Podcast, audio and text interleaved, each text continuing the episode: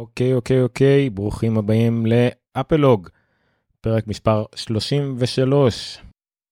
אה, היום 24 לנובמבר 2020, ואתם כאמור מאזינים או צופים באפלוג, תוכנית ומחשבות על אפל וכל הטכנולוגיות שפוגשים בדרך, מבית רפי, רשת פודקאסטים, פודקאסטים ישראלית. אני עומר ניניו. אה, בתוכנית היום, מן הסתם, נדבר אה, הרבה על המקים החדשים, על M1, על אפל סיליקון. אה, לא המון, פחות ממה שחושבים, כיוון ששבוע שעבר אה, די כבר אה, חרשתי על הרבה מהסקירות הראשונות. לא הרבה השתנה בשבוע, בערך יותר מאותו דבר, אני לא אעבור עוד פעם על סקירות, רק על כמה נקודות, רעיונות וכדומה, אולי דברים שעלו מהשאלות שבקהל ודברים שצצו מקבוצות הפייסבוק. אבל אנחנו בעיקר נדבר על זה ועל דברים נוספים. הרבה חדשות מעניינות. איכשהו בכיר באפל היה מעורב באיזה פרשת שוחד עם אייפדים גם זה קרה. יש גם איזה בחירה חדשה באפל שאחראית על דיברסיטי ואני עד עכשיו לא הבנתי איך אני אמור להגיד דיברסיטי אה, בעברית. אה, יש כל מיני כבר דברים חדשים וטיפים מגניבים שלמדנו שאפשר לעשות עם אפל סיליקונים עם M1 וביג סר. אפל עשתה די מהפכה אפילו אם זה לצוות יחצנות או לא בנוגע לעמלות שמפתחים מקבלים גם זה היה שיפור מאוד מאוד חשוב שקצת הלך uh, לאיבוד קצת uh, אפילו פרובנצ... פרובנציליות. פרובנציליות פרובנציות וואו ברח לי המילה הזאת איזה שוק לא נורמלי אני לא אחתוך את זה כי זה פדיחה על עצמי פרובינציאליות. whatever. Uh, חיבה למקומי uh, ישראלית עם כמה תכנים של אפל TV של ישראלים שעלו באפל אה, וכדומה. קיצור, יש לי פה המון לינקים, לא נצליח להגיע לכולם, אני מבטיח לכם מראש, זו ההבטחה שלי כל פרק ופרק לכם, אני לא אספיק לדבר על כל הדברים שרציתי לדבר עליהם. אבל אני עדיין אדבר מספיק מהר כדי לנסות להספיק. אז לפני הכל נתחיל בריאיון הכי חשוב אה, שהיה אה, לאפל מאז שהתחיל כל אה, מופע היח"צ הזה. אה, ל-M1 לאפל סיליקון והכל. מספר בכירים באפל התראיינו להרבה מאוד מקומות גם בשבוע שעבר הבאתי דוגמה לראיון כביכול אקסקלוסיבי שלא באמת אקסקלוסיבי אה, של אה, שלושה בכירים אה, אבל את הראיון אולי של הכי בכירים קיבלו בארס טכניקה שבהם התראיינו בעצם אפשר להגיד שלושת האנשים הכי בכירים שנוגעים לכל המעבר הזה מי שאחראי בבלעדיות על כל התוכנה באפל. מי שאחראי על כל השיווק באפל ומי שאחראי בפועל על הצ'יפים על החומרה באפל. אני מדבר כמובן על קרייג פדריגי שהוא הסמנכ"ל הבכיר לענייני כל התוכנה באפל, אה, ג'וני סרוג'י אה, מיודענו אה, מחיפה מהטכניון וממשיך להגיד את זה ולציין את זה כל פעם למרות שנראה לי הוא כבר מזמן לא ישראלי. הוא כמובן אחראי על כל ה-CPUs על כל המעבדים באפל כל ה... לא החומרה באופן כללי אבל בכל מה שקשור לצוות הפיתוח של המעבדים. וגרג ג'וזוויאק, ג'וז שהוא אה, בעצם מחליף את פיל שילר הוא ה-World Wide Marketing Leader. אז זה היה רעיון מקיף אה, מאוד אה, משולב כמובן לא רעיון שהביאו רק שאלות ותשובות אלא הביאו גם כן קטעי חיבור ודברים כדי שיסבירו לנו את הקונטקסט של כל הדברים האלה. הרעיון הזה היה חשוב מכמה שיבות אבל מה שכולם לקחו לכל העיתונות בכלל לא מאשים רק את העיתונות הישראלית בזה ממש לא זה הגיוני שיקחו את זה עתיד ביט הכי מרכזי שלקחו משם זה לגבי Windows על Mac. עם, עם ציטוט של קרד פדריקי אני כבר אגיע לזה אני בינתיים אה, אה, פה בכתבה הזאת אבל שימנתי לי בצד כל מיני דברים אה, חשובים שדוברו שם לפחות לדעתי. קודם כל הרבה מדברים על הייחודיות של אפל וכל מה שקשור לפיתוח של המחשבים החדשים האלה. מתארים את זה שלכל חברה יש אג'נדה. לחברת תוכנה או למי שמפתח תוכנה יש אג'נדה ורוצה שכל חברות החומרה יעשו מה שהם רוצות לעשות. לחברות החומרה היו רוצים שחברות התוכנה יוכלו לעשות דברים מסוימים שמתאימים לחומרה שלהם. אה, זה כמובן אג'נדות מתחרות ולאפל אין את הבעיה הזאת.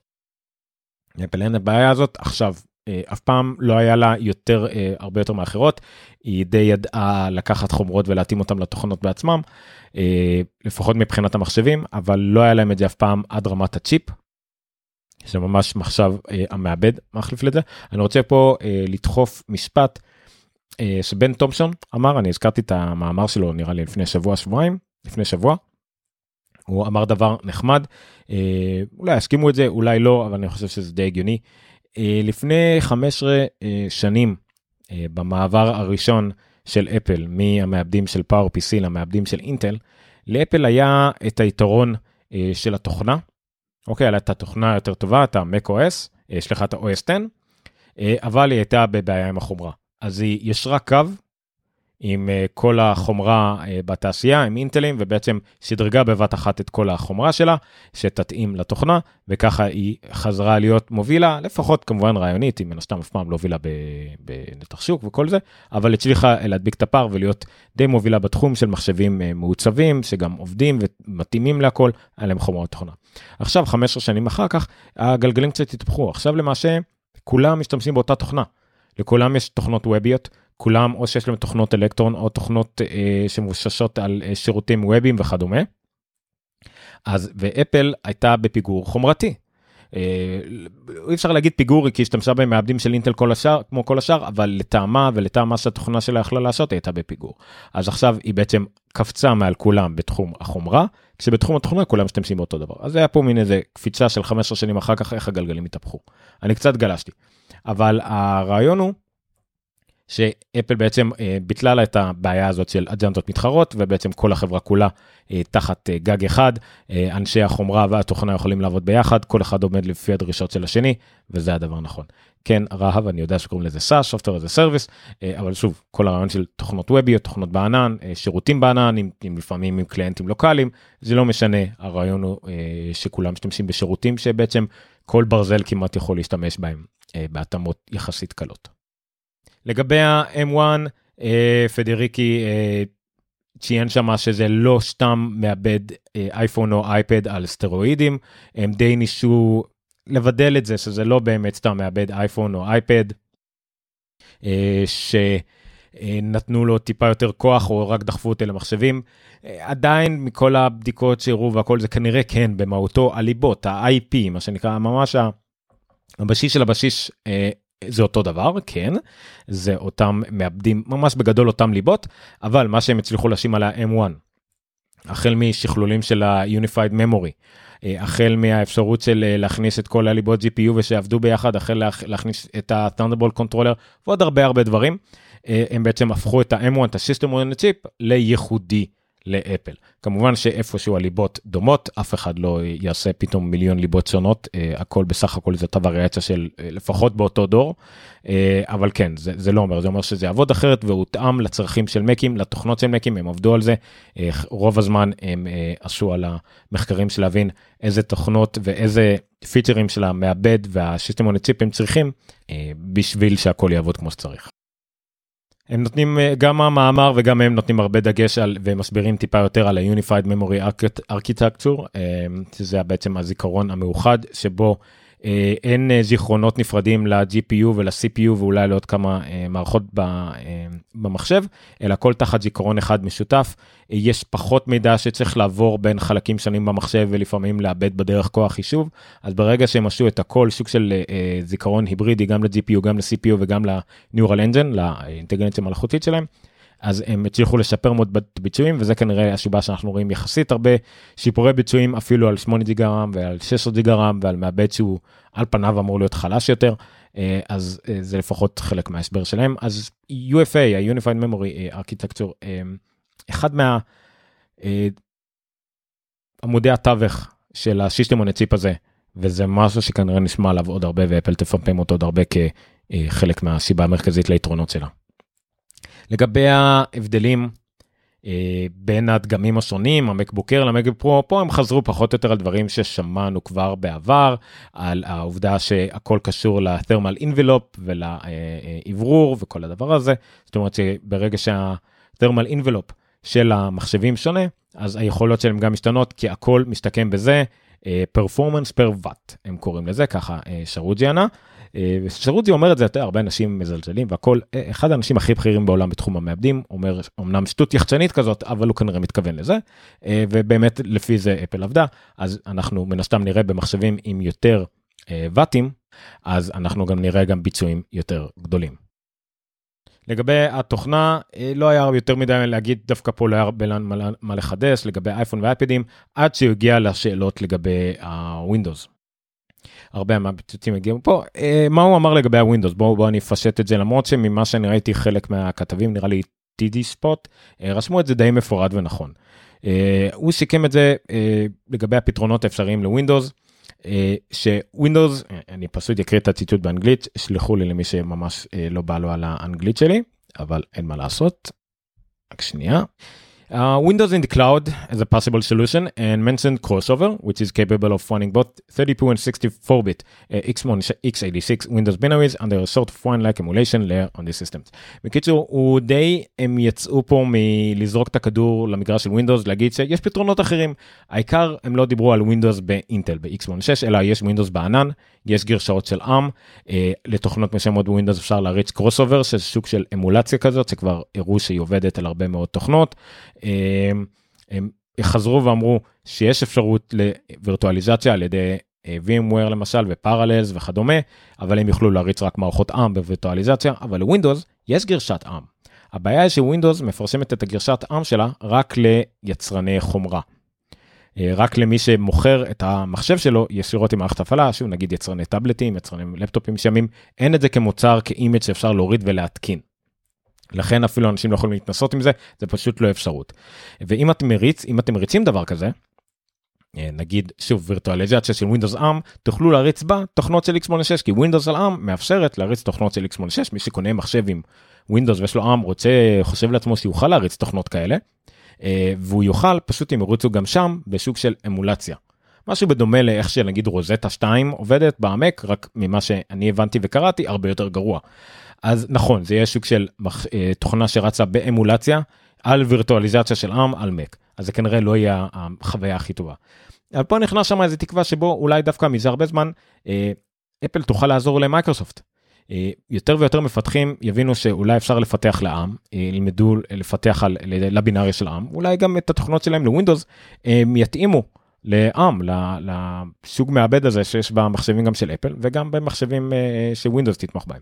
אז אולי דווקא מפה תבוא הישועה ויבואו אה, תוכנות מותאמות ל-ARM גם ל-Windows ואז אנחנו נוכל אה, אה, ליהנות מזה.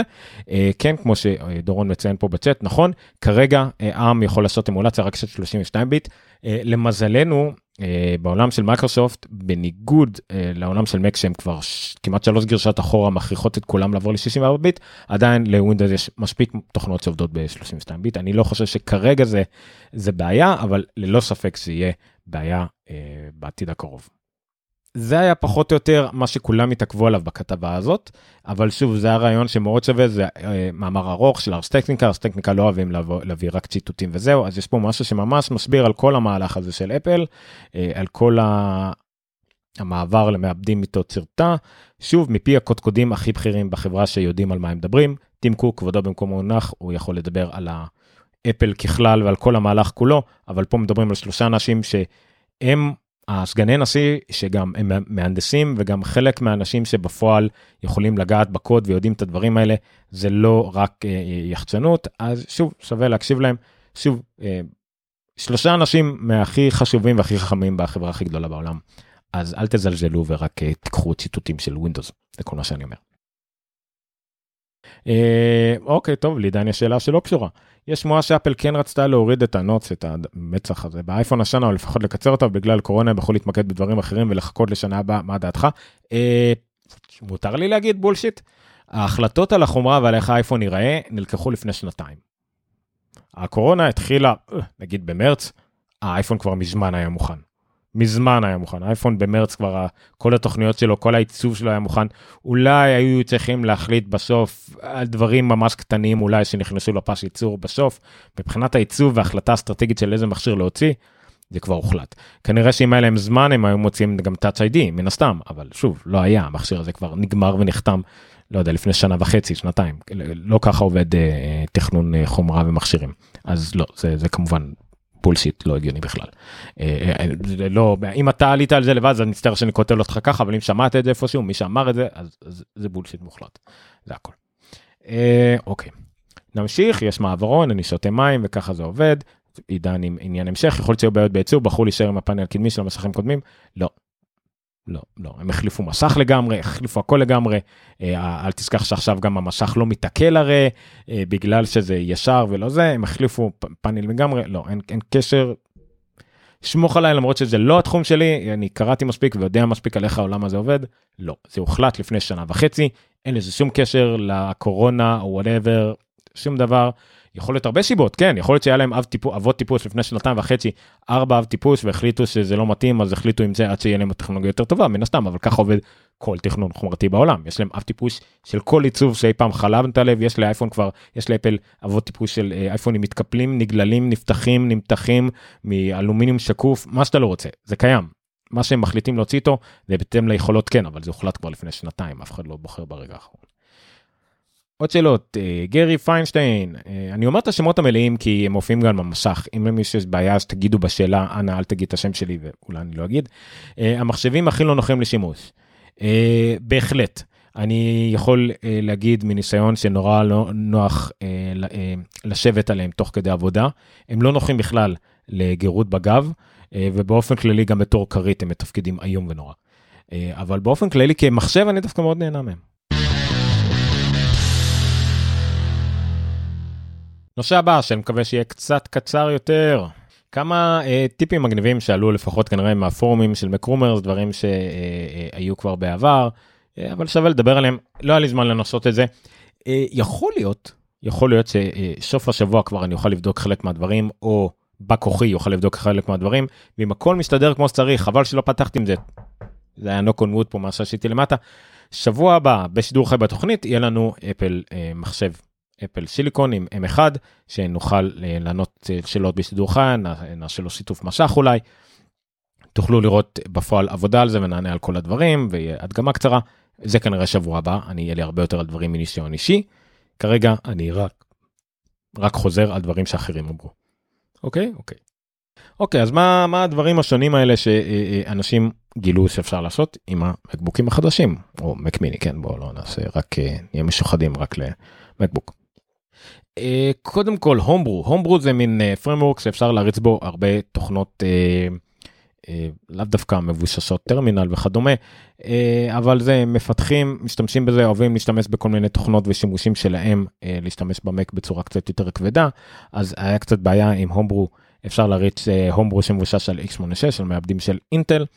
אה, אז זה לא היה אפשר באופן כללי אבל אה, כי הטרמינל וזה שאמור להריץ את הומברו כבר מותאם לאינטל שיליקון אז זה לא הספיק. אז משעשה אה, גרשה מאוד מאוד סליחה עיקוף שיטה מאוד מאוד פשוטה. אפשר ב... בהגדרות של תוכנה דווקא פה אני אחזור חזרה למאמר של ארס מי שמאזין לנו מצטער שאני מדבר על דברים שרואים ויזואלית אבל uh, מי שצופה בנו נהנה מקצת יותר תוכן ויזואלי, אבל אני אגיד את זה פה. אז כן, כשאנחנו רוצים, uh, נכנסים להגדרה של קובץ או תוכנה uh, עם get info במק, יש לנו אפשרות לעשות open using rosetta, זאת אומרת להכריח את התוכנה לעלות עם רוזטה. כשראיתי פעם ראשונה את הצילום מסך הזה, זה פלשבקים לפ... ללפני 12 וחצי שנים, כשעבדתי פעם ראשונה על מקים והגיעו אליי לקוחות וראיתי את האפשרות האלה על, על, על אפליקציות אוניברסליות, אז כן, כבר שנים על גבי שנים שלא ראיתי את זה, אז אתם יכולים בעצם להכריח תוכנה לעלות אה, עם רוזטה כאמולציה, כי שוב, התוכנות המובנות של אפל למשל, אה, ורוב התוכנות האוניברסליות באות עם שני הבינארים, אז אתם יכולים או להריץ אותם נייטיב כאפל סיליקון, כ-M1, אה, או להריץ אותם כאינטל, ואז הן רצות באמולציה אה, כביכול. אז זה אפשרות שאפשר לעשות. אז אם תריצו את הטרמינל במצב הזה ותשמרו גם עותק של הטרמינל כרק לרוזטה, אפשר לשכפל הרי תוכנות, אז תוכלו בעצם להריץ ברו אה, במצב x86 שזה על אמולציה. אה, זה נחמד. אה, עוד דבר שמתקשר לשאלה ששאלו אותי עכשיו, מתברר שאפשר להריץ אפליקציות iOS ואייפד על המק, ידענו את זה, זה לא סוד, אתם מתחברים לחשבון שלכם בחנות ומורידים אפליקציות שהורדתם לאייפון ולאייפד, מורידים אותם ומשתמשים שם במק. אבל הבעיה היא שלא כל התוכנות אה, נמצאות ב App Store, אה, גם כי אולי מפתחים אה, הוציאו אותם משם, הם צריכים בפועל לבטל V ולהוציא אותם, אה, תוכנות כמו נטפליקס והרבה אפליקציות אחרות, אה, אבל מתברר שעדיין כנראה אפשר אה, להכניס אותם למחשב. אתם צריכים בעצם את ה-IPA, את הקובץ אפליקציה עצמו, אה, להביא אותו איכשהו למחשב שלכם. אה, ופשוט להריץ אותו ב double click. העניין הוא שהאפליקציות האלה חייבות להיות רשומות על שמכם, הן מבוססות Apple ID והן חייבות אישור של Apple ID אה, אין אפשרות לעקוף את זה, זה כמו שפעם אה, אה, נפרוץ את האייפון וכדומה, לא, זה כרגע, בוא נשאר על הצד החוקי, חייבים את ה Apple ID. גם אי אפשר כל כך להביא אותם בקלות, אה, פעם הגיבויים של האייפון באמת נשמרו יחד עם אפליקציות במחשב, זה כבר לא קורה. אז צריך להשתמש בתוכנות צד ג', אה, שכחתי את השם של התוכנת צד ג', ברח לי מהראש, התוכנת צד ג' שמאפשרת לעשות את זה. אה, לגבות, אה, הנה, iMazing סליחה קוראים לה, לגבות את המכשיר שלכם בעצם כגיבוי לא מוצפן למחשב, ואז אפשר מהגיבוי להוציא את ה-IPA האלה, לשים אותם בתיקיית application שלכם, whatever, ולהריץ אותם. דורון כבר אומר לנו פה בתגובות, שקווין אלסון התקין את אפליקציה של טסלה למחשב, ועכשיו יש לו את המפתח הגדול ביותר בעולם לטסלה. מצחיק, עם האפליקציה של טסלה אפשר לפתוח את האוטו, אז עכשיו הוא בעצם יכול ללכת עם המקבוק אייר שלו ולפתוח את הטסלה שלו. אני משער, אני לא יודע אם זה מה שעושה בפועל, אבל סתם דוגמה מופרכת לחלוטין, כי אפליקציה כמו טסלה לא צריכה להיות על המק, היא מיותרת לחלוטין, אה, אבל הנה פה מי שבכל זאת הצליח לעשות את זה, אבל תחשבו על אפליקציות כמו נטפליקס, אפליקציות אולי productivity, אומן או דברים שאתם משתמשים בהם, אה, שהמפתח החליט שלא, אה, זכותכם המלאה, נראה לי מרוב הזוויות החוקיות זכותכם המלאה, לקחת האפליקציה הזאת, להתקין אותה למחשב ולהריץ אותה. אני אקשר את זה כדי לענות כבר עכשיו על השאלה שעומר שאל אותי, האם אפשר להריץ אפליקציות של אייפון ולהוריד אותם מה App Store של המחשב על המחשבים החדשים של M1? עומר סליחה, חשבתי שזה פשוט אה, מובן מאליו. אה, כן, זה חלק מהפיצ'רים שאפל אה, הצהירה עליהם עוד ביוני ב-WWDC, כשהם הודיעו על Apple Silicon והודיעו על Big Sur. כן, אתם בעצם אפשר ללכת ל App Store, לחפש גם אפליקציות של אייפון ואייפד ולהוריד אותם. כל האפליקציות הרלוונטיות למק, זאת אומרת אפליקציות שלא משתמשות נגיד במצלמה ושל augmented reality או כל מיני דברים כאלה שהם לא הגיוני שיעבדו על מק, אוטומטית סומנו ב-V כדי לעבוד, אה, ומפתחים שלא רוצים שהאפליקציות שלהם יהיו ב Mac App Store, יהיו זמינות למק, צריכים ללכת לשם ולבטל את ה-V הזה. שוב, נתתי דוגמה של נטפליקס, אה, שהמפתחים החליטו לא. לעומת זאת האפליקציה של HBO Max, כן, אה, כן תהיה על ה App Store. אז זו שיטה להריץ את זה. עוד איזשהו אה, טיפ לגבי Universal and Native, אה, אז כן, אה, זה כבר כל מיני דוגמאות על דברים שיש רשימה מלאה של כל האפליקציות שעובדות מהפורומים. אנשים בדקו גם גיימינג על Apple Silicon, יש פה רשימה מלאה של כל המשחקים שנבדקו או לא נבדקו. מישהו ברדיט עשה את זה, יש, יש למעשה, אני חושב שזה Google Spreadsheet ענקי, אם נמצא פה את הלינק. לא יודע איפה שיש את הלינק משהו אני אצרף אותו אחר כך. אה, לינק אדיר של כל המשחקים כמעט שזמינים שניתן לשחקם במק אם הם תומכים ברוזטה 2 מה הביצועים פחות או יותר באיזה הגדרות היי לואו וכמה פריימים פר סקנד הם מגיעים. אז יש ממש רשימה ענקית. לא לא שמתי אותה פה מראש אבל יש פה שרשור רדיט אה, מאוד ארוך על העניין הזה. אה, יש מה עוד? וזהו יש עוד כמה טיפים יש עוד גם עוד דברים שלא נגעתי בהם. לגבי שמישהו עשה גם בכלל רשימה כללית של כל האפליקציות שתומכות או לא תומכות, איז אפל סיליקון רדי וכדומה. אה, שוב, בוא נגיד זה ככה, אפשר לגשת לשם ולבדוק מראש את כל התוכנות שלכם, או ללכת על השיטה שלי, שבהם אני פשוט קונה חומרה חדשה ואז מחכה שדברים יעבדו, ואם לא, מחפש תוכנות אחרות, האמת, שכן עובדות. בקיצור, יש פה רשימה יפה ויש עוד כל מיני רשימות בדרך. אז זה לגבי כל מיני טיפים אה, שעיקרי שלהם שאפשר להריץ כל אפליקציית אייפון אייפד על מק אה, חדש עם אפל סיליקון עם M1, אה, גם אם הוא לא נמצא בחנות, כל עוד הוא שלכם, רכשתם אותו ויש לכם דרך להעביר אותו למחשב כמובן.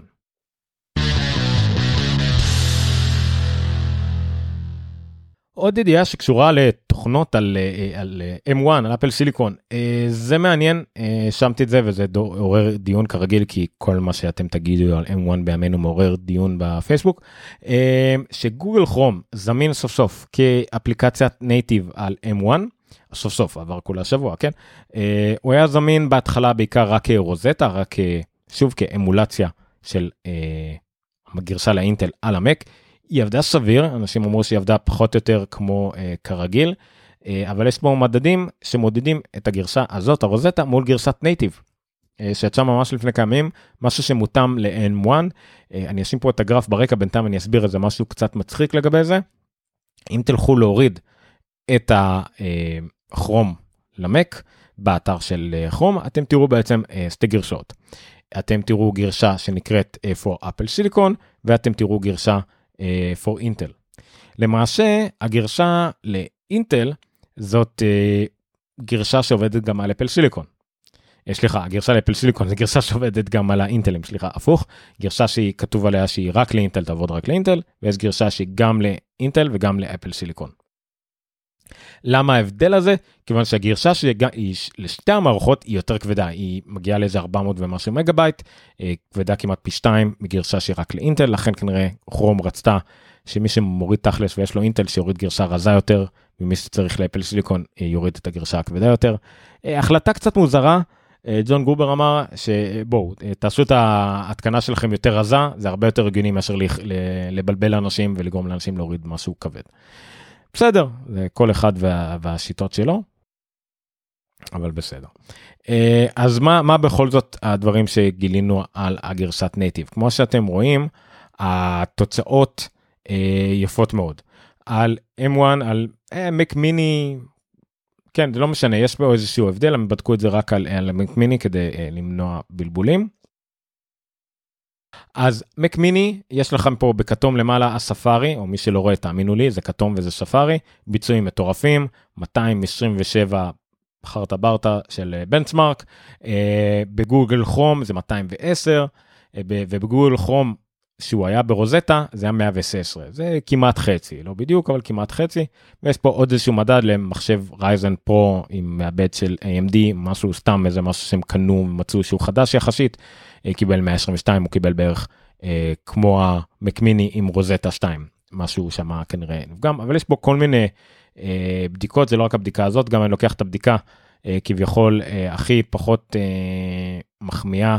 לגדילה הזאת אנחנו רואים גדילה של 156 לעומת 93.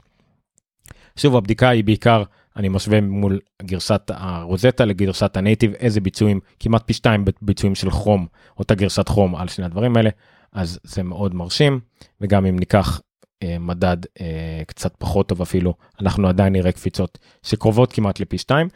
בכל המדדים האלה אה, השפארי שוב הם לקחו שלושה בנצמרקים הם די ניטרלים זה ארס טכניקה זה לא איזה אתר אוהד אפל במיוחד במיוחד. בכל המדדים פה הספארי קורע את הצורה לכרום זה לא אומר כלום הכל תלוי בשימושים האישיים וכולי וכולי וכולי אה, במיוחד פייסבוק נגיד פייסבוק הוזווה על כל דבר אבל זה בכל מקרה מרשים מאוד. מרשים מאוד שא' כל הספארי כל כך יותר טוב מחום והשיפור של חום מאוד מרשים זה גם חום 87 שגוגל הצהירה שהוא הרבה יותר חסכוני באנרגיה. ו... יותר טוב למקים ובאופן כללי אני מריץ את זה אה, ביום יום פחות או יותר לצרכי עבודה לא ראיתי הבדל גדול אבל אני גם לא כל כך מסתובב עם שוללה וכאלה אז אני לא יודע כמה זה משפיע לי על זה המאווררים עובדים תמיד. אז זה לגבי כרום על מק ובמיוחד על ה-M1. ידיעה קטנה קטנטנה קטנטנטונת אה, איכשהו הגיע מסמך של חלקי חילוף למעבדות שמכיל רשימה של מק"טים. מי שלא מכיר זה מק"טים של חלק חילוף סתם טיפ קטן מה שמתחיל ב-661 זה אה, חלק חילוף אה, שצריך שאפשר להחליף אה, במקים וצריך להביא את החלק אחר במקומו לא משנה זה מונח טכני אה, התעסקתי בזה הרבה אז לא משנה זה חלק חילוף ששולחים למעבדות במקרה הזה זה לוח M של M1 ל-8 core אה, כנראה שזיהו שזה ספציפי אצל מקמיני כאילו אנחנו לא אמורים להבין את זה כי זה לא בורד N1 יכול להיות של כל דבר. Uh, סליחה אנחנו קודם יודעים שזה מקמיני כי מופיע לנו 1G כאילו 1 ג'יגה ביט אינטרנט אבל ראו שיש פתאום מק"טים שונים uh, שהם גם כתוב עליהם גם 10 גיגה ביט. מה זה אומר אנחנו לא יודעים. השערות שעשו למשל בכתבה הזאת אולי תהיה גרשת מקמיני לאנטרפרייז כן צריכים חיבורי 10 גיגה ביט מהירים לשרתים וכדומה. אולי יהיה גרשה בעתיד איזה תת גרסה כזאת אולי גרשה חזקה יותר של המק מיני. אה, תבוא כבר עם 10 גיגה והלוח מה זה מתאים לזה איכשהו למרות שכתוב פה 10 קור וזה לא שונה כל כך. אנחנו לא יודעים.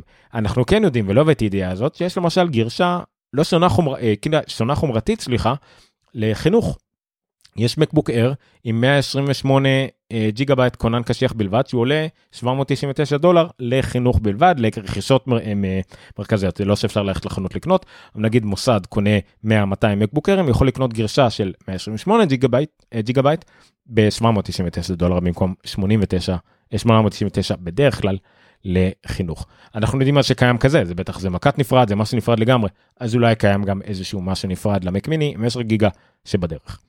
ידיעה שולית קטנה עדיין מעניין כי זה לפחות איך שזה נראה אפילו הפונט זה הפונט של אפל שאני מזהה אותו מהמערכות של אפל וגם המק"טים זה מק"טים של חלקי חילוף של אפל. מישהו הוציא את זה כרגע אין שום עדות לדבר כזה בעולם האמיתי מה שנקרא. אבל מעניין. ועכשיו למרות שאמרתי שאני לא אביא שתי סקירות אני אביא שתי סקירות מגוחכות אחת מאתר שהוא מוכר תחנות עבודה לעריכה בעיקר לאדובי אני חושב בעיקר או אדובי אולי גם דה וינצ'י וכדומה לא משנה לעורכים גרפיים לעורכי וידאו לעורכי תמונות לאנימציה דברים כבדים כל יש לו מערכות מערכות. אז כנראה סתם כמין מאמר מערכת הם עשו השוואה בין תחנת עבודה סטנדרטית שלהם שמוכרים כיום ל MacBook Air ו MacBook Pro. אנחנו רואים פה בין שתי מערכות נגיד עם AMD Ryzen 5800X ו-5950X עם 16 ג'יגה בייט RAM אחת ו-64 ג'יגה בייט אחרת עם 500 גיגה SSD עם כרטיס מסך NVIDIA GeForce RTX 3080 אז בדקו את זה עם מערכת שעולה 2400 דולר ומערכת שעולה 3.5 אלף דולר מול המקבוקר שעולה 1450 והמקבוק פרו שעולה 1700 זאת אומרת כמעט פי 2 במחיר. אבל גם בערך פי 4 פי 5 בביצועים שזה לא מפתיע אף אחד. השורה התחתונה שלהם היא שהמקבוקים מתפקדים פחות או יותר כמו תחנות עבודה תחנות עבודה לכל דבר מלפני 5 שנים. זה בערך הסדר גודל של ביצועים. כן לא מדבר על כמות מסכים לא מדבר על על לחבר כל עניינים חיצוניים נטו על פרוססים של של, של גרפיקה של דברים שמושים שוב זה זה בנצ'מרקים שמושים לצרכים שלהם שהם יודעים שהמשתמשים שלהם עושים בהם או שהם משתמשים בהם אז כן זה בין פי 2 לאפילו בחלק במקרים כמעט פי 9 פי 8 אה, לא סליחה למה תמיד תמיד זה מגיע לבין פי 2 לפי 3 אה, הבדלים בביצועים. אה, אז הם אמרו את זה שוב אז בוא נגיד המקבוק פרו המקבוק אר במין הצהרה מאוד אה, כללית אה, אקדמאית.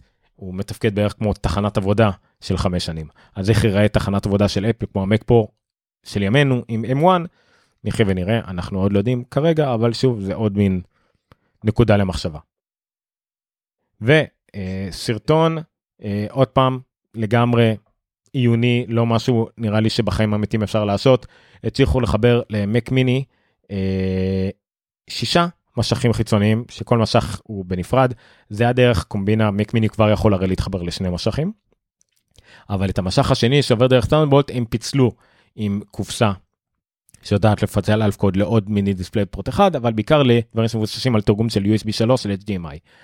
שורה תחתונה זה נורא קומבינה שמבוססת על דרייברים ולא תמיד תעבוד אבל כשהם כן הריצו עריכה ב-4K ושרתי יוטיוב ב-4K המחשב עמד בזה אוקיי, אני לא יודע, בהצלחה אדירה, אבל הם ערכו ב-4K תוך כדי שהם אה, שידרו דברים ב-4K ועשו את זה בצורה לא רעה בכלל, המחשב שרד. זה לגמרי שוב מין נקודת מבט עיונית, נקודה למחשבה, איך שלא תקראו לזה, מאמר אקדמי בעל פה, זה אה, הוכחת התכנות, אוקיי? אפשרי, עמד, החזיק, הוא הריץ מיליונים על מיליונים על מיליונים של פיקסלים, ועמד בזה. זה סבבה, זה אומר שזה אחלה מעבד גרפי, אה, למרות שספציפית הלוח שלו לא מותאם על, אה, לכמה מסכים ממש ב-4K בו זמנית. שוב, מעניין, נונדלס אה, זה מעניין. טוב, זה עד כאן ואני חושב שדי סיימנו לדבר על ה-M1 כמו שהוא. בואו נדבר על עוד כמה ידיעות שהיו לנו לאחרונה.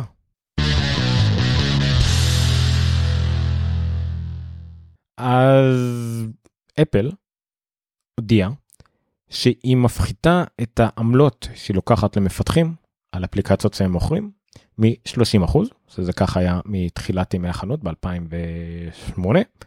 אה, הם תמיד לקחו 30 אחוז מהמכירה של אפליקציה מהכנסות של מפתח, 30 אחוז הלכו לאפל. הם הורידו את זה ל-15 אחוז, אבל רק למי שנרשם ל-small business program, לתוכנית לעסקים קטנים של אפל. אה, מי שמרוויח סליחה, מי שמרוויח עד מיליון דולר בשנה, זאת אומרת שיש לו הכנסות מהחנות של בערך נגיד מיליון מאה ומשהו, מיליון 200 אה, מיליון, מיליון 200 אלף בערך, אה, זכאי להיכנס לתוכנית עד הסכום הזה, ובעצם אפל תיקח לו רק 15 אחוז מהרווחים. זה בפועל משהו כמו 20 אחוז העלה, העלה במשכורת להרבה מאוד מפתחים קטנים. שמכניסים עד מיליון דולר מהאפליקציות שלהם. עכשיו זה נשמע לנו הרבה, אבל בדרך כלל מכל מיני מפתחים שהקשבתי להם והכל, ברגע שאתה, נגיד אתם חברה של שלושה, ארבעה אנשים, זה כבר כלום כסף. רק השכר, רק ההוצאות, אין באמת רווחים מזה, אז זה יותר באמת למפתחים קצרים. אה, איזושהי חברת אנליטיקס אה, הגיעה למסקנה שההגדרה הזאת של עד מיליון דולר מתאים ל-98% מהמפתחים בעולם, קולעים אה, לקהל יעד הזה של עד מיליון דולר הכנסות בשנה, אבל כל ה-98% האלה אחראים רק ל-5% מהרווחים של אפל. זאת אומרת, כל ההקלה הזאת לא משפיעה על מי שאחראי ל-95% מהרווחים של אפל, פייסבוק, נטפליקס, כל הענקיות טונות, והם בעצם לא יקבלו את ההטבה הזאת של 15%. כמובן שחלק מהענקיות כבר יש להם איזושהי קומבינה עם אפל, אה, שאולי נותנת להם קצת פחות. אה, לכל המפתחים יש את האפשרות שאם יש להם משהו שהוא מנוי מתחדש בתשלום, אז החל מהשנה השנייה זה כבר 15% ולא 30%, אז הרבה אפליקציות עברו למודל הזה בעצם גם נהנו מזה, לא משנה הגודל שלהם. אבל זה גם מביא לעוד אה, קצת כמה בעיות. אה, אחת הבעיות הן שיש, אפל מתייחסת לזה בצורה מוזרה. אה, אם עברתם בשנה מסוימת את המיליון דולר, אז קודם כל כל מה שהרווחתם מעל מיליון דולר יהיה לכם 30 אחוז, אבל זה מוציא אתכם מהתוכנית. זאת אומרת בשנה לאחר מכן אתם תשלמו 30 אחוז על הכל. ורק אם בשנה הזאת תהיו פחות ממיליון דולר, אז שוב בשנה לאחר מכן תחזרו לתוכנית. יש פה איזושהי בעייתיות שכנראה תיפתר על ידי אפל כי הם אמרו שהם יחשפו את כל המידע וכל הנתונים וכל התנאים רק בדצמבר. כנראה שיש איזושהי בעייתיות פה מהצד של אפל כיוון שיהיה מפתחים שנגיד מגיעים ל-900 ומשהו אלף לא יהיה להם אינטרס לעבור את המיליון או את המיליון 200. לא חשבתי על להביא מישהו לראיין אולי אני אחפש מישהו להתראיין טיפה על העניין הזה. אבל אם אז נגיד מפתח יראה שהוא מתקרב למיליון 200 אלף או משהו שזה יכול להיות שהוא יעצור יכול להיות שכבר באוקטובר הוא יגיד די אני לא רוצה למכור יותר כי אם אני אמכור עוד 100 אלף אני אפסיד 250 אלף שנה הבאה לא משנה מה אני אעשה אני לא יכול לגדול אני לא יכול לשלם אני לא יכול לצפות מה ההכנסות שלי אז יש פה איזושהי בעייתיות. אה, מצפים שהם יעשו את זה כמו מס הכנסה. זאת אומרת שאתה לא יוצא אף פעם שאם אתה עולה מדרגת מס מה שנקרא שאתה תשלם אה, שאתה תרד מתחת לזה, שיהיה לאנשים אינטרס להרוויח יותר. זאת אומרת, המס הגבוה יותר הוא רק על הדלתא, רק על ההפרש. אז, אז זה מה שמקווים שיהיה, נגיד על המיליון ואחד דולר יהיה 30 אחוז, ירדת למיליון זה 15 אחוז, נראה מה אפל תעשו, כנראה שזה, יש משהו שלא מסתדר במספרים פשוט. אז זה לגבי העדכון עמלות של אפל, אם לא ידעתם עכשיו אתם יודעים. מבחינתנו הצנח, הצרכנים, אני מאוד מקווה שזה ישפר את החיים להרבה מאוד מפתחים. יהיה בום מחדש של uh, מפתחי אפליקציות, גם כאלה נגיד שהתלבטו לגבי פיתוח למק וכדומה, פתאום אמרו שזה כן משתלם להם, כי למק זה היה הכי הרבה בעיה. למק פשוט יכלת גם לפתח אפליקציות שלא יהיו בחנות, ואז לא היית משלם כלום לאפל, אז הרבה מפתחים הלכו לפה. אבל עכשיו, כשזה רק אולי 15% למפתחים קטנים, זה לא ישתלם להם. כי הרבה פעמים גם מפתחים קטנים, אם הם מוכרים בעצמם, הם צריכים להתעסק עם עמלות אשראי, עם מיסים, עם איך מוכרים למדינות אחרות בשערי חליפין אחרים, אז פה אפל בעצם פותרות להם את זה. ואנשים אמרו שבערך כל העלויות האלה יכולות להגיע גם ל-5-7 אחוז, אז זה שאפל לוקחת רק 15 אחוז, אז למעשה הם יצטרכו להוציא רק 5 אחוז.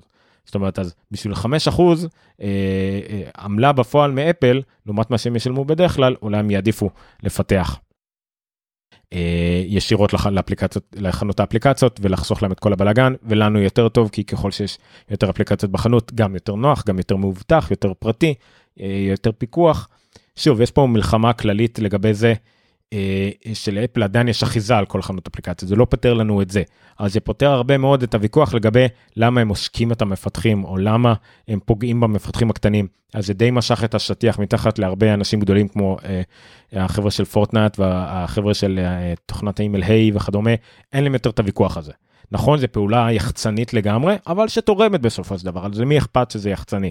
זה תורם למפתחים, זה יתרום לנו כמשתמשים, וזה יעזור לאפל ביחצנות וכל המשפט שלהם מול כל הענקיות האלה. אין, אין להם יותר את הדיון הזה שהם פוגעים בצ... ב... ב... מפתחים הקטנים, כי שוב, בינתיים בוא נראה מה גוגל עושה, מה מייקרוסופט יעשו, הם בינתיים עדיין על 30 אחוז, בעצם אפל עשתה פה צעד ענק מבחינתה ומבחינת המפתחים. עכשיו כל הגדולים האלה והתביעות שלהם נגד אפל יצטרכו ללכת על אותו כיוון של חנות סגורה וכל זה ו- ופה שוב אני לא חושב במה להיאחז אפל די עשתה פה ניצחון משפטי מסוים אה, נקווה אם אתם בצד של אפל נקווה שזה יעזור להם גם בהמשך. אז עד כאן לגבי העמלות והחנות אפליקציות של אפל. נתחיל מההתחלה. אנשים לא אוהבים את השלט של האפל TV, לא של האפל TV דור רביעי ולא של ה-4K. למה? הרבה שיבות. הטאץ' מעצבן ובורח אה, אחורה וקדימה הרבה ולפעמים הוא קצת אה, קשה להבנה או, או לשליטה. אה, אי אפשר לדעת הרבה פעמים מה למעלה מה למטה במיוחד אם אין לכם איזה קייס סיליקון או משהו כזה זה בלאגן לא נורמלי הם הוסיפו את העיגול הלבן הזה זה לא באמת עזר זה מזכוכית זה נסבר בקלות וזה יקר הרבה תלונות. אז ניסו כל מיני אנשים לעשות אלטרנטיביות לשלט של אפל TV. באופן אישי אני חושב שאחת האלטרנטיבות הכי טובות זה השלט הישן של אפל TV, שלט אינפרה אדום אמנם, אבל מקשים פיזיים, עובד, אמנם חסר איזה כפתור, אבל הוא עובד. אבל הוא לא בלוטות, אין לו את כל הפיצרים, הוא לא מגניב, אז אנשים ניסו לעשות לזה פתרונות אחרים. יש אה, חברה בשם אה, סולט נראה לי, או שעשתה לפחות את השלט אה, אה, רחוק שנקרא אה, נראה לי שקוראת, הנה, שאול תרומות, הוא, אם אני לא טועה, היה בעיקר באירופה, והוא יועד בעיקר, באופן בלעדי, לחברות כבלים אה, באירופה, שבעצם מכרו את האפל TV בתור הממיר שלהם, בתור הקופסת קבל בוק שלהם, ובעצם שמעו את השלט הזה עם כפתורים פיזיים, עם כפתורים של אחורה, קדימה, שיוכלו לשלוט גם כן על הפיצ'רים של נגיד האפליקציה שמיועדת לאותו שירות כבלים וכדומה. השלט הזה, למרות שכן הגיע מן הסתם לכל מיני מקומות בעולם, הוא לא היה מועד לי, מיועד להימכר מעבר למה שיש לחברות כבלים, הוא היה די נראה מגושם רגיל והכל. אה, עדיין יש דרך אגב אלטרנטיבה של אפליקציות אוניברסליות, אבל גם הן מבוססות על IR בלבד, והשלטים האלה מבוססים גם על הבלוטות אה, שהשלט של אפל משתמש. ואילו עכשיו, עוד חברה נכנסה פה לעניינים, אה, חברה שנקראת Universal Electronics, גם השיקה שלט של אפל TV, הפעם לצפון אמריקה, לחברות אמריקאיות, אבל גם הוא אה, מיועד לחברות כבלים. הוא מאוד דומה לשלט של המיבוקסים וכאלה למיניהם. אה, יש עליו שוב קצת יותר כפתורים בדרך כלל, יש לו את הפליי אחורה קדימה, וגם את השלטים של אפל TV, שלט של ווליום, מיוט שאין בשלט של אפל TV, אבל שוב הוא מיועד כרגע רק למכירה לחברות הכבלים. למה? אני חושב מכמה סיבות. השוק למכור לפרטים קטן מאוד. רק התמיכה והדברים שהם יצטרכו לעשות אחריות קטן מאוד. רוב האנשים מסתפקים במה שיש להם ולא באמת חושבים על אלטרנטיבות, ויכול להיות שהוא גם לא זול במיוחד, הוא אמור לעלות איזה 50 דולר, אני לא יודע כמה. אבל חברות הכבלים יקנו אותו בכמויות, ישלבו אותו כהטבה למשתמשים שלהם, הם יכולים להתאים את הכפתורים לשירות שלהם ולהגיד להם ולא להתחיל להסתבך עם אנשים איך אני מריץ אחורה וקדימה בשירות שלי.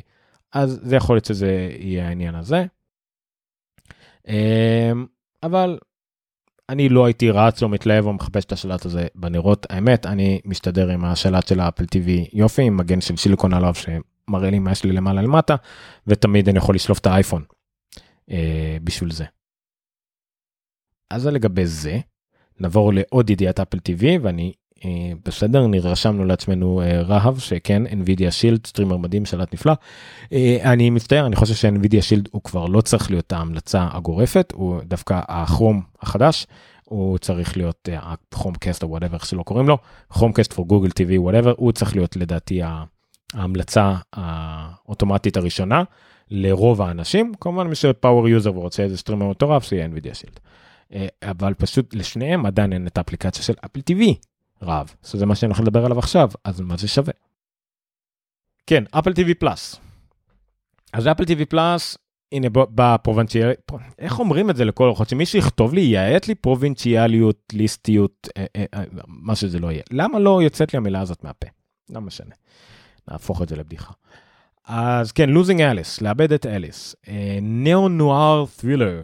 אוקיי? על מישהי, תסריטאית לשעבר, שרוצה לחזור לתהילה דרך סטודנטית צעירה שהיא מכשירה והחיים שלה מתהפכים. והת... קיצור, נשמע כמו איזה עלילה מגניבה, אבל בתכל'ס זה, זה סדרה ישראלית, סדרה של הוט, נקראת Losing Alice. היא תעלה באופן רשמי, Apple TV קנתה את הזכויות שלה לכל העולם, חוץ מישראל, בישראל היא עדיין משודרת בהוט, היא שייכת להוט, אה, אבל תשודר גם בישראל, זה לא, זה לא סותר, בדיוק כמו טהרן, טהרן עדיין קיימת בכאן 11 ואפשר לראות את זה ב-VOD של כאן בלבד, אני חושב. אה, אם לא, פשוט זה היה בערוצי טלוויזיה של כאן. אבל בכל העולם כולו זה רק Apple TV Plus, גם Losing Alice. בקיצור, יש תאריך עלייה ב-22 לינואר 2021, כל העולם כולו יוכל לצפות ב Losing Alice, ובמרבה הפלא גם ישראלים שאין להם הוט, לי אין הוט. אני לא חושב אפילו שנגיד חיפשתי את הסדרה הזאת פיראטית, אבל גם מי שאין להם, יוכלו פתאום לראות את הסדרה הזאת. למה? ככה. בערוץ אחד לא חשבנו על זה, כי לכולם יש כאן ויש להם אחלה שירות דיגיטלי, הוט לא. הנה, אתם יכולים לראות תוכן של הוט, אפילו שאין לכם הוט. וזה העלילה מתוך האתר של הוט. מדהים איזה רע זה נראה לעומת לראות את ההודעה לעיתונות של אפל, אבל בכל זאת. צריך לציין סדרה של שיגל אבין, עם כיכובם של איילת זוהר, לי קורנובסקי, גל תורן, שמונה פרקים, מותחן פסיכולוגי ופילם נוער. מרשים, האמת, למרות שהם כמה מחבריי הטובים הם מתעסקים בתכנים טלוויזיה והכל ישראלים עדיין יש לנו איזשהו מחסום במיוחד כמשפחה עם אשתי והכל לשבת ולראות תוכן ישראלי טוב עד הסוף. תימורות עשן היה האחרון שהתחלנו לראות אבל אני בטוח שאני אתן לזה הזדמנות. סליחה טהרן היה האחרון אז גם את Losing Alice אני חושב ברגע שיגיע ל Apple TV עם כל הדולבי וכאלה ניתן לזה הזדמנות. אז זה לגבי Losing Alice. וידיעת Apple TV האחרונה אני לא רואה ששאלו, טוב תכף אני אענה אם, ענו פה, מי שרצה לשאול מקודם ולא שאל. זה לגמרי משהו שמעניין בעיקר אותי בארץ, למרות שבטח יש עוד כמה מעריצים, דיברנו על זה של אה, צ'ארלי בראון, אפל רכשה את כל הזכויות לשידור של כל צרלי בראון, ח... ח... אה, חבורת פינאץ וסנופי וכל החבר'ה לשידור, היה קצת איזשהו בלאגן שהספיישלים של אה, צרלי בראון בחג המולד, חג ההודיה, והלווין היו מסורת של שנים, מ-1965 ברצף הם היו בטלוויזיה הציבורית האמריקאית איזושהי, ABC, CBS וכדומה. אה, והשנה כשאפל רכשה אותם זה לראשונה לא יהיה בטלוויזיה נגיד שאפשר לקלוט באוויר סתם רגילה כזאת. אבל אפל אה, בגלל שידע שזה תהיה בעיה וזו מסורת בעצם אמרה שכל אחד יוכל להיכנס ולראות בתכנים האלה בחגים עצמם בשלושה ימים של החגים בלי הגבלה ולא צריך מנוי לא צריך להירשם רק צריך את האפליקציה של אפל TV שזמינה גם כדפדפן ובכל הסטרימרים וכדומה אה, זה לא הספיק. חתמו עצומה של 270 אלף איש אה, שהם רוצים שהסדרה הספיישלים האלה יחזרו לשידור חופשי לכן אפל אה, חתמה על עסקה עם PBS PBS זה הטלוויזיה הציבורית האמריקאית החינוכית אם נקרא לזה הטלוויזיה שדונלד טראמפ ניסה להרוג ולא הצליח.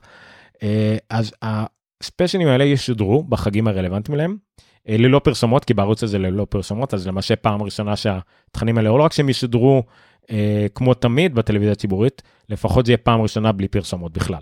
אולי אה, מן הסתם שקופית של Apple TV בהתחלה אבל לא יהיה פרסומות לראשונה בהיסטוריה אה, גם בסטרימינג כי אין פרסומות בסטרימינג של אפל וגם בערוצי הטלוויזיה.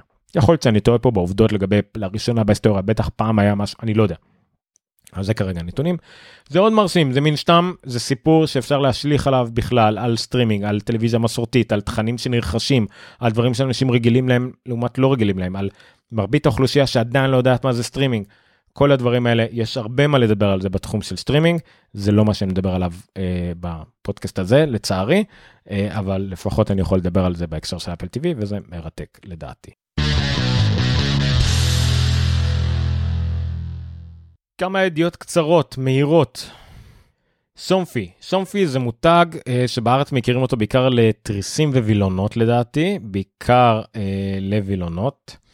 אה, יש כמה שיטות להשתמש בווילונות האלה, או בכלל, הם, מן הסתם כמו הרבה דברים, הם התפשטו גם כן תרישים אוטומטיים וילונות אוטומטיים שבחורף בשמש ברוח או מה שזה לא יהיה.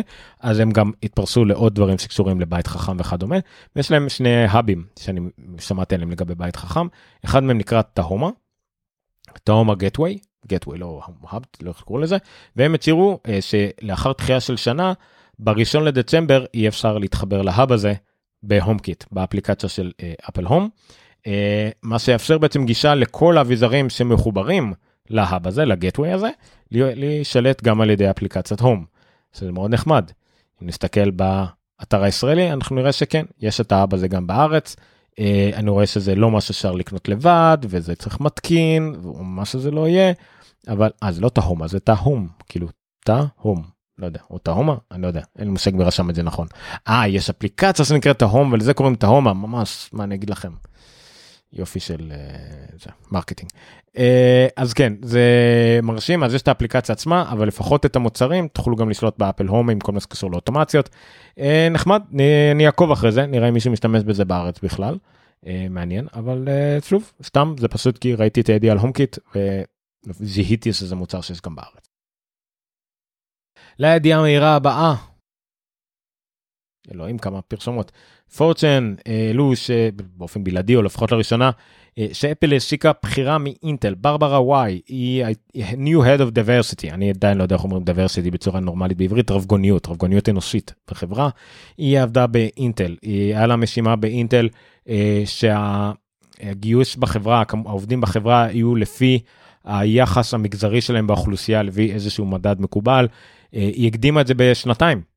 שזה מרשים מאוד, היא כנראה עשתה כל מה שיכלה לעשות, מיצתה מה שהיא יכלה למצות ועברה לאפל. באפל לא היה אדם אה, בתפקיד הזה מיוני, אה, מרגע שהקודמת עזבה, אה, והיא בעצם תיקח את התפקיד הזה, המטרה שלה אה, לקחת את השיפור שיש לאפל בשנים האחרונות, איזשהו שיפור של אה, 53 אה, אחוז למשל מהמגשים האחרונים היו ממגזרים פחות אה, מיוצגים בחברה. אז היא כנראה תיקח את זה ותהפוך את זה ואני מאוד מצפה שכבר הדוח הבא של אפל אני לא זוכר מתי בשנה הם עושים את זה יהיה הרבה יותר אה, הוגן אה, ומתאים ליחס הנכון באוכלוסייה של אותם מגזרים. אה, זה לא נקרא אפליה מתקנת אין מה לתקן פשוט אפליה מיישרת אני אוהב לקרוא לזה פשוט ליישר קו עם מה שצריך להיות כי אם אתם כמות מסוימת באוכלוסייה אתם צריכים להיות בערך לפחות מיוצגים בערך באותה מידה לפחות כנקודת פתיחה. זה הכל. אז זאת אה, ברברה וואי, מגויסת חדשה באפל. עוד ידיעה מהירה ומוזרה מאוד מאוד מאוד מאוד מאוד מאוד. אה, אני אין עדיין מספיק את הפרטים. ואני יודע שכל הכתורות בארץ היו מאוד מפוצצות. אז אני אנסה, מה שנקרא, להיקלע לעובדות ואני אשאר, כרגיל אצלי, לטובת אפל. למה? אני אוהב לצאת לטובת מה שאני חושב ומאמין בו, כי קשה לי להאמין שקרו דברים עד כדי כך רעים. על מה אני מדבר בכלל? שריף, סליחה, סגן שריף או אנדר שריף, אני משער שאנדר שריף זה סגן שריף. סגן שריף וקפטן במחוז סנטה קלרה שבקליפורניה, המחוז שאם אני לא טועה אפל משויכת אליו, רב, אם אתה יודע יותר טוב ממני תתקן אותי אם אתה מקשיב. אז אה, מואשם בלקיחת שוחד, בקשת שוחד, אה, מה היה? אה, המשרד השריף אחראי לתת רישיונות לנשק, נשיית נשק. אה, ורק מי שנושה רישיון נשק יכול לשאת נשק. הם החזיקו רישיונות כאלה שהם אמורים לתת לאזרחים שמבקשים ומגיע להם כערובה. תמורת השחרור הרישיונות האלה הם דרשו טובות הנאה מסוימות. איפה פה נכנס, איפה נכנסים אנחנו? אפל. הם החזיקו ארבע רישיונות אה, נשיאת נשק, אני חושב שארבעתם שייכים, או לפחות אחד מהם שייך, ל-Chief of Security באפל, בן אדם שאחראי על אבטחה באפל. תיאור תפקיד שלו כולל דברים כמו לתכנן את האסטרטגיה הכללית של האבטחה של אפל במשרדי, בריטל ובמשרדי החברה. אה, להיות אחראי באופן כללי, זאת אומרת, וואו, ממש תחשבו על ה... על האחראי ביטחון הכי כלל הכי גדול והכי בכיר שיכול להיות לאפל אה, במובנים האלה הפיזיים נגיד לא מן הסתם לא קשור לשיקיוריטי של מכשירים. ביג אה, שאט כאילו אני מדמיין לעצמי איזה איש מרינס לשעבר עם ניסיון כקצין בצבא או לא יודע מה. אה, אז הוא היה צריך את הרישיונות נשק האלה והם הגיעו לאיזשהו הסכם שבו אפל תיתן אייפדים בשווי 70 אלף דולר שזה לא, זה יוצא בערך 200 אה, אייפדים זה יוצא האייפד הכי זול 350 אה, תמורת זה שהם ישחררו להם את הרישיונות. עכשיו פה זה נכנס העניין אה, כולם לא נעצרו משהו כזה אבל כולם זומנו לחקירה השר, הסגן שריף וה, והקפטן הוצאו לחופשה מן הסתם. והבכיר באפל הוא מזומן לחקירות הוא נחשב הוא בכתב אישום הוגש נגדו כתב אישום אני זה אני חושב מה שקרה. עכשיו עורך דין שלו ואפל עצמם עומדים מאחוריו ואומרים שהוא אה, חף מפשע לחלוטין יש פה איזה ויכוח בין התובע המחוזי של המחוז לבין המשק, אה, משרד השריף. משרד השריף אה, לפני שהספיקו לעשות אה, שעשו חיפושים אצלו הוא ממש תיעתה את, את הפרשייה הזאת.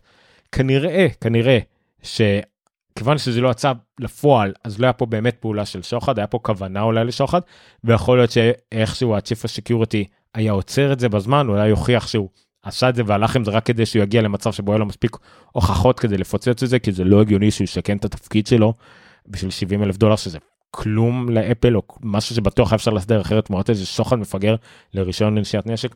זה פשוט נראה כל כך הזוי מהצד של אפל ומהצד של הסקיורטי שבטח מרוויח יפה מאוד, אה, לעומת סגן שריף שלא יודע מה, למה הוא למה עשה את הדברים האלו של 200 אייפדים למחלקה. שיפור מוזר לאללה, לא יודע למה לא דיברו על זה יותר מדי, כי זה באמת בכיר באפל יחסית, הוא לא איזה בכיר שקשור לחברה, החברה תגייס מיידית מישהו אחר, זה לא איזה משהו בעייתי, אבל עדיין, משהו הזוי לגמרי. אז אני קראתי את הכותרת וניסיתי להבין, ולא הרבה דיברו על זה, אבל שווה לעקוב אחרי זה, סתם מוזר לחלוטין. עוד ידיעה קטנה שקשורה ללוגיסטיקה של אפל שתשתפר אולי בשנים הקרובות עד שאתם תגיעו לידיעה שתכף אני אגיד. פגטרון זה היצרנים מספר 2 של אפל אחרי פוקסקון אה, למוצרים בעיקר אייפונים וכדומה. אז פגטרון חתמו על איזשהו הסכם של 150 מיליון דולר לבנות עוד מפעל בהודו. אה, ואם פגטרון משקיעים הרבה בהודו זה אומר שיהיה להם מפעלים בהודו זה אומר שזה לא בסין זה יותר טוב מהרבה בחינות פוליטיות אסטרטגיות וכדומה אולי גם כלכליות. אמ, אז הם יהיו משקיעים בזה. עכשיו איפה פה הבעיה? זה נשמע פה טוב, יהיו עוד מפעלים שם, אפל משתמשת במפעלים האלה, זה טוב לה. לא, הבעיה היא שאני אה, לא זוכר אם דיברתי על זה או לא, אפל אה, ביטלה או לא מחדשת חוזים עם פגטרון בגלל שהם עברו על חוקי, חוקי labor, הם העסיקו סטודנטים במשמרות שהם לא אמורים לעבוד בהם, ובלאגן שאפל מנסה להתנער ממנו, אז הם אה, ביטלו למעשה אה, חוזה עבודה איתם.